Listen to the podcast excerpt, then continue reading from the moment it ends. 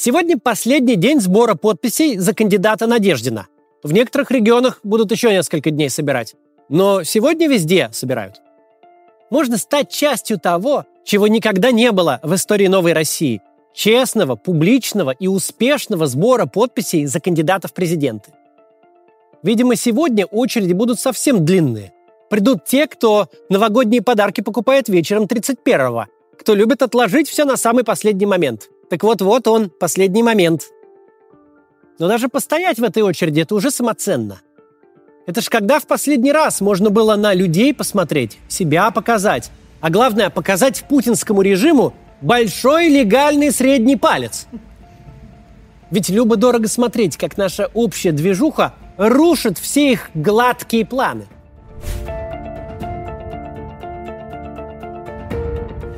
Если коротко говорить о магистральной идее избирательной кампании, типичной, стандартной, которая планировалась, то сводится она к очень простой формуле.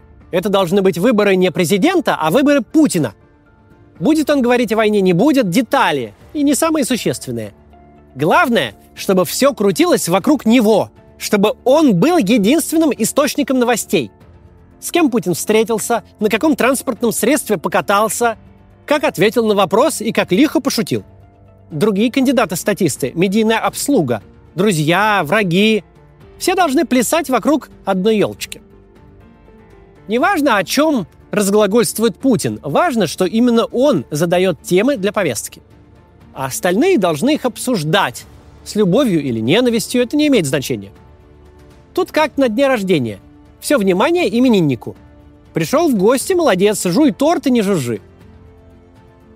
С этим и связаны все дополнительные, казалось бы, необязательные приколы, такие как выдвижение не от партии, там, от «Единой России», а сбор подписей.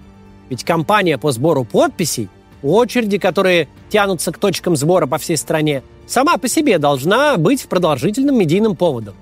Мол, у нас тут не унылая процедура переназначения, а всенародный референдум о поддержке лидера, которого сам народ выдвинул. Феномен Надеждина эту схему ломает на корню. Неожиданное, никем не предсказанное, ну, почти никем не предсказанное воодушевление, охватившее тысячи людей.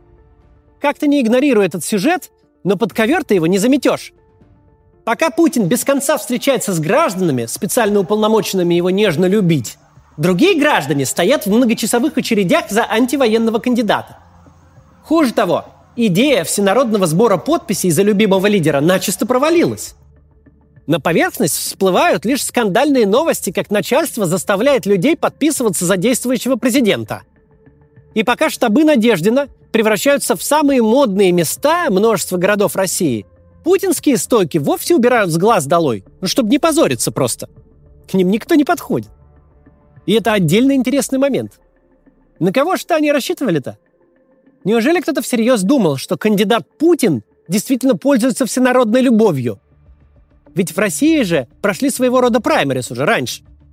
Просто не все поняли, что это были они. Но это были они. 23-24 июня прошлого года всем гражданам России, от Маргариты Симоньяна, генералов Росгвардии, до обычных жителей Ростовской и смежных областей, всем им был задан однозначный вопрос. Что вы будете делать, если толпа головорезов двинется на Москву с явным намерением Путина и его окружения развесить на фонарях?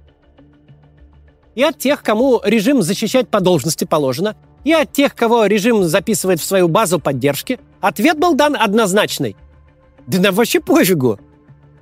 Вся страна с замиранием ждала экшена, смотрел на происходящее как на дорогой сериал. А самые верные глашатые режима, которые никогда не затыкаются и без перерыва на сон фигачат свои телеграммы, вдруг обнаружились все на корабле без интернета – тем, кто не застал развала СССР, показали краткое изложение того, как это было. Когда режим кончается не потому, что его столицу взяла непобедимая армия, а потому что на его защиту вышло ровно ноль человек. Просто команда хозяев не явилась на поле. Лет через 15 пропаганда объяснит людям, как они любили советскую власть и какой катастрофой был развал Союза. Но непосредственно в момент, когда закончился СССР – больше слез было пролито над горькой судьбой рабыни Изауры, чем над почившим государством. Летом 23 года тоже оказалось, что гражданам совершенно безразличны оба варианта. И тот, при котором Путин сидит в Кремле, и тот, где он свисает с фонаря. Никто не выходит под дубинкой Росгвардии против Путина, но точно так же никто и не пойдет рамсить с вооруженными уголовниками в его защиту. Путинский режим построен на внушении гражданам мысли, что начальству виднее, что оно само разберется, а от них ничего не зависит. Так не нужно тогда удивляться, что в критический момент граждане говорят, так от нас ничего не зависит, вам виднее, разбирайтесь сами. В России, как и в любой другой стране мира, абсолютное большинство граждан конформные и лояльны начальству. Любому начальству, без разницы, как его зовут. Бессмысленно измерять рейтинг Владимира Путина как физического лица и даже как политика. Такого рейтинга просто не существует.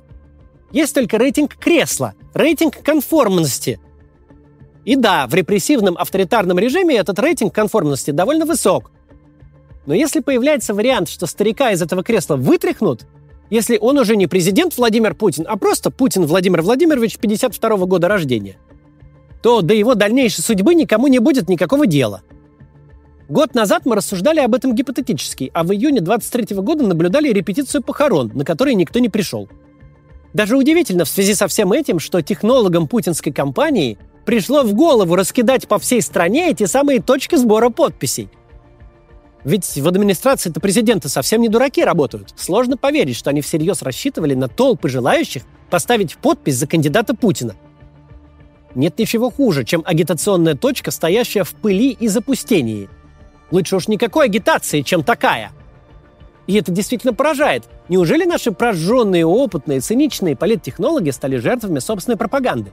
Неужели поверили, что Путин кому-то вообще нафиг сдался?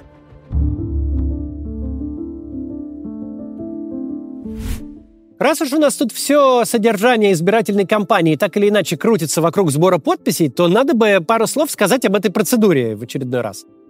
Со времен отмены избирательного залога в конце нулевых именно сбор подписей остался единственным основанием для самовыдвижения на выборы любых уровней. Сейчас быстро прервемся на небольшую рекламу и продолжим. Идея стара как мир. Хочешь избавиться от ответственности за проблему, найди козла отпущения. Повышенная преступность – это все мигранты. Рождаемость упала – геи виноваты. Лампочку в подъезде разбили – так это американцы, кто же еще? Подобные манипуляции работали в прошлом тысячелетии и работают и сейчас. Мы можем проследить их историю на одном известном примере – антисемитизме. В последнее время о нем много говорят, вот только э, правду от выдумок отличить очень сложно – Поэтому на платформе Level One появился почти бесплатный курс «Антисемитизм. Краткая история ненависти». Лектор курса – историк-архивист и научный сотрудник факультета политологии МГУ Сергей Соловьев. Он выстраивает материал только вокруг фактов. В основе курса лежат трофейные нацистские документы, документы из архивных фондов Сталина и Политбюро ЦК КПСС, дневники и воспоминания известных деятелей и обычных людей, а также современные научные исследования. На странице курса вы можете посмотреть сотни отзывов на разные исторические курсы Сергея Соловьева. Сам курс фактически бесплатный. До 27 января включительно, то есть до Дня памяти жертв Холокоста, вы можете получить доступ ко всем материалам за 1 рубль. Регистрируйтесь на курс сами и рассказывайте знакомым, которым эта тема может быть интересна. Даже если прямо сейчас у вас нет времени на погружение в тему, все равно регистрируйтесь. Материалы курса останутся навсегда в вашем доступе. Курс про антисемитизм поможет не только узнать многовековую историю еврейского народа, но и понять, как устроены национальные конфликты и кому они выгодны.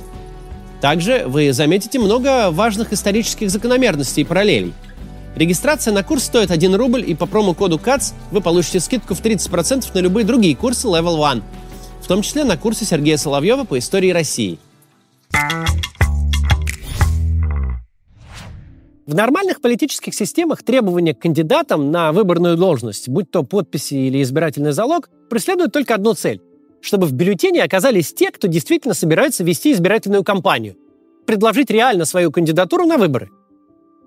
Это что-то вроде страховки, чтобы на выборы не заявили 700 городских сумасшедших, которые превратят бюллетень в литературный журнал на 100 страниц. Чтобы какая-то злонамеренная сила не атаковала процедуру выборов, заспамив ее бессмысленными выдвижениями. Если ты собираешься вести кампанию на десятки миллионов избирателей, то точно сможешь заручиться подписями сторонников или собрать, ну, сколько-то тысяч долларов на залог, который еще и вернется, если ты наберешь определенное количество голосов. Просто для примера. кандидат в мэры Лондона, должность, входящая в мировой политический топ-100, должен заплатить 10 тысяч фунтов залога. Это чуть больше миллиона рублей. Если мы посмотрим условия выдвижения в прочих развитых демократиях, то обнаружим, что суммы залога небольшие, а когда речь идет о подписях, их число и вовсе номинальное. Например, чтобы стать кандидатом в президенты Соединенных Штатов, достаточно собрать одну тысячу действительных подписей.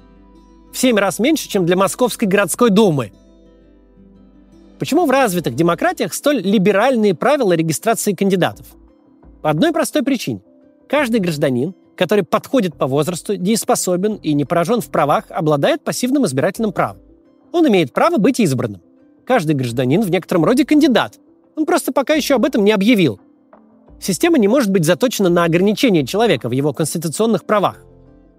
Регистрация кандидата в нормальных странах – это, считай, обычная бюрократическая услуга, как регистрация юрлица, ну или там оформление гаража в собственность или получение водительских прав. Как правило, госуслуги стоят каких-то денег, а к тому, кто их получает, предъявляются какие-то требования. Но услуга не должна быть препятствием. Ну, наша процедура сбора подписей – это как, представьте, если бы для вступления в брак вам нужно было бы принести в ЗАГС письменные доказательства соседей, характеристику с работы, справку от гинеколога и заверенный у нотариуса скриншот ароматической переписки, чтобы государство убедилось, что вы и впрямь достойны стать семьей, а юристы копили бы судебную практику по вопросу, считается ли эмодзи сердечко за комплимент. И выяснилось бы, что в WhatsApp считается, а в Телеграме не считается – и этому не было бы никакого объяснения. Просто было бы так. Вот это наша процедура сбора подписей. Ну а так-то, вы имеете законное право оформить отношения. А оценивать ваши чувства, достоинства и там все такое прочее, это не работа государства. Его дело тут взять с вас 350 рублей за свидетельство о браке и выдать его. Точно так же оценивать достоинство кандидата – это не дело избирательной комиссии. Это дело избирателя. Бюрократия должна обеспечить возможность обеим сторонам, избирателям и кандидатам, реализовать свои права. Поэтому, когда вам кто-то будет рассказывать, что сбор подписей в России это нормально, что это мировая практика, вот эту всю классическую чепуху из серии «А что такого? У нас тут как у всех», нужно понимать разницу. Сбор подписей – это действительно мировая практика, но сбор подписей в России к этой практике не имеет ни малейшего отношения. Это как сапог и испанский сапог. Названия вроде одинаковые, но первое – обувь, а второе – орудие пыток.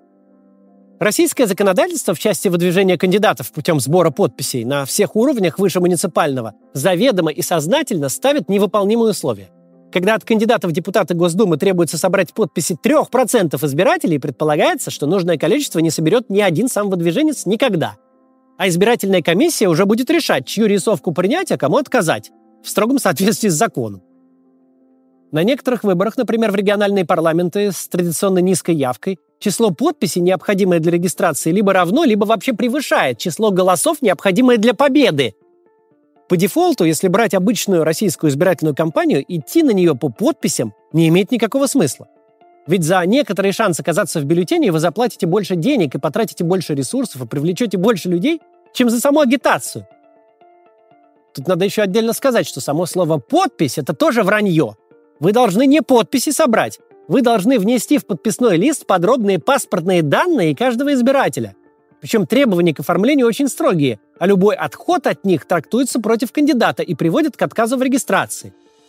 Система допуска по подписям долгие годы работала безупречно. Она была чистым произволом. Не в разговорном, а в формальном смысле. Процедура такова, что ее волей-неволей нарушают, а потом уполномоченные члены избирательной комиссии произвольно отбирают на чьи нарушения глаза закрыть, а на чьи очень даже открыть. Так продолжалось до 2019 года. Ну, мы это попробовали еще в 2014. Но в массовом формате это продолжалось до 2019. В 2019 году независимые кандидаты на выборах в Московскую городскую думу нашли базовую дыру в правилах. Такая абсурдно усложненная система допуска по подписям – это вообще-то само по себе избирательная кампания. Собрать подписи 3% избирателей невероятно сложная задача. Но если уж ты их собрал, то, считай, уже победил. Потому что если 3% избирателей согласились отдать тебе паспортные данные в лист, то это значит, что твои сборщики закошмарили весь округ. Это значит, что каждая старушка, которая из дома выходит дважды в месяц, по пути в собес обязательно встретила молодых людей, которые очень мотивированы и которые ей рассказали подробно о кандидате. И не один раз. Выяснилось, что если уж кандидат собрал такое запредельное количество подписей, то не так уж и просто снять его общим порядком. Просто сказать, что это была рисовка и подлог. Так можно разозлить людей, которым не давали пройти в магазин за молоком, замотивировали и отправили домой за паспортом. Они подписали эту всю штуку наконец. Потому что понравится ли тебе, что какой-то черт с горы, какой-то эксперт-графолог признал, что твоя подпись несуществующая. Тут уж кто угодно на митинг пойдет. И на митинги пошли. Когда такое происходит, это вызывает закономерную ярость, чувство глубокой несправедливости. Именно такие эмоции выводили людей на улицы и заставляли их голосовать на зло. И вдруг выясняется, что в попытке не допустить пару оппозиционеров вы внезапно едва не теряете большинство в столичном парламенте. А выборы в никому неизвестный орган стали главным политическим событием года. Запретительная процедура сбора подписей была пригодна для обычных выборов, когда потенциальный кандидат оценивал цену мандата и силы, которые нужно приложить для его получения, и решал, что не стоит это того. Когда ему проще было купить проходное место в списке ЛДПР – чем до такой степени упарываться и собирать настоящие подписи. Но когда людям нужно хоть какое-то политическое представительство любой ценой, то такая система уже не годится. Мы не ждали практической пользы от одного депутатского кресла. Нам был самоценен свой депутат –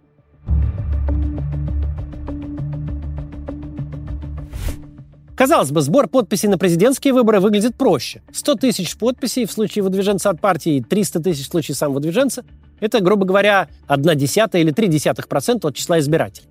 Но реальность такова, что на сбор подписей отводится 5 недель, две из которых приходятся на новогодние праздники.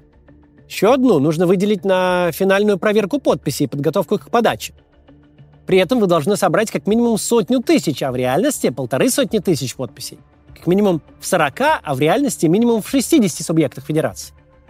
Человек, который в жизни управлял любой структурой, хотя бы автосервисом, вам скажет, что это все равно, что строить карточный домик, балансируя на канате верхом на мотоцикле, при ураганном ветре и с завязанными глазами. Что это просто невозможно. Управленческие задачи, занимающие месяцы, вам нужно решать за часы. Конечно, это сделано нарочно когда в русских народных сказках царь дает Ивану задание по типу принести башку змея Горыныча, понятно, что башка это никому не нужна.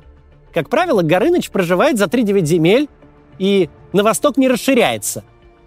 Царю нет до него никакого дела. Ему нужно, чтобы Иван не вернулся, потому что тогда придется отдать царевну и полцарства в придачу. Все 24 путинских года прошли в этом распрекрасном цветущем бреду – с одной стороны, в полной убежденности, что у Путина в реальном мире конкурентов нет. С другой стороны, с каждым годом, с каждым выборным циклом путь кандидата в бюллетень все ощутимее превращался из полосы препятствий в глухую стену. Сбор подписей в том виде, в котором он реализован в России, это антиконституционная и дискриминационная норма. Она вверяет права граждан, как право быть избранным, так и право избирать, в руки никем не избранных и никому не подконтрольных и не подотчетных чиновников. Формально членов избиркома, а фактически администрации президента. В этом нет ничего нормального. И никакого отношения к мировой практике такие правила не имеют. Но это не значит, что мы не можем спихнуть наших оппонентов в ту яму, которую они рыли для нас. И ни разу не имели в виду сами туда угодить. Прямо сейчас на улицах наших городов стоят де-факто легальные антивоенные митинги, собирающие десятки тысяч человек в мороз и ветер посреди рабочего дня. Можно долго рассказывать, какие мы отщепенцы, как весь народ в едином порыве поддерживает ядерную войну против всего мира и массовые репрессии внутри страны. Ну вот, перед штабом Надеждина в Москве стоит очередь длиннее, чем в Лувр. И отрицать ее невозможно. Можно о ней не говорить. Но внушить тем, кто час-другой простоял спина к спине с нормальными людьми, что их окружают сплошные вурдалаки, это уже не получится. То, что происходит сейчас, важно не только потому, что всех нас воодушевляет, но и потому, что это ломает схему переизбрания Путина. Смысл выборов в автократиях – демонстрация контроля и единения. Это мероприятие показывает, что система управляема, а граждане готовы принять любой результат – по крайней мере, с пассивным безразличием и не будут ничего делать по этому поводу. Появление антивоенного кандидата и внезапный рост, как на дрожжах, его рейтинга – это то, что никто не планировал даже в похмельном бреду. Это прямо противоречит целям всей сложной и дорогостоящей свистопляски. Даже в том виде, что есть сейчас, когда лишний на выборах человек до них еще не допущен. Где искомая лояльность лоялистов и апатичная пассивность всех остальных? Почему главным предвыборным информационным потоком рулят какие-то несогласованные люди, которые делают, что хотят, вместо того, чтобы следовать аккуратной методичке, сверстанной от начала до конца еще весной прошлого года? Как так случилось, что мы не Путина избираем, а ставим подписи за Надеждина? Помимо чисто морального удовлетворения, нужно помнить, когда планы у чиновников идут по звезде, они начинают совершать ошибки и действовать хаотично. В попытках исправлять неожиданные косяки они нарезают кучу новых. И это то, зачем нам стоит следить. То, что может сделать грядущие недели еще интереснее.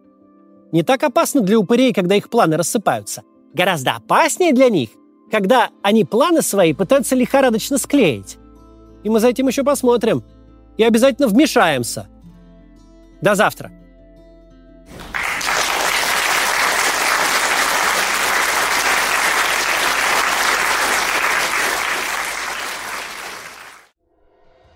Приглашаем вас на спектакль Максима Каца.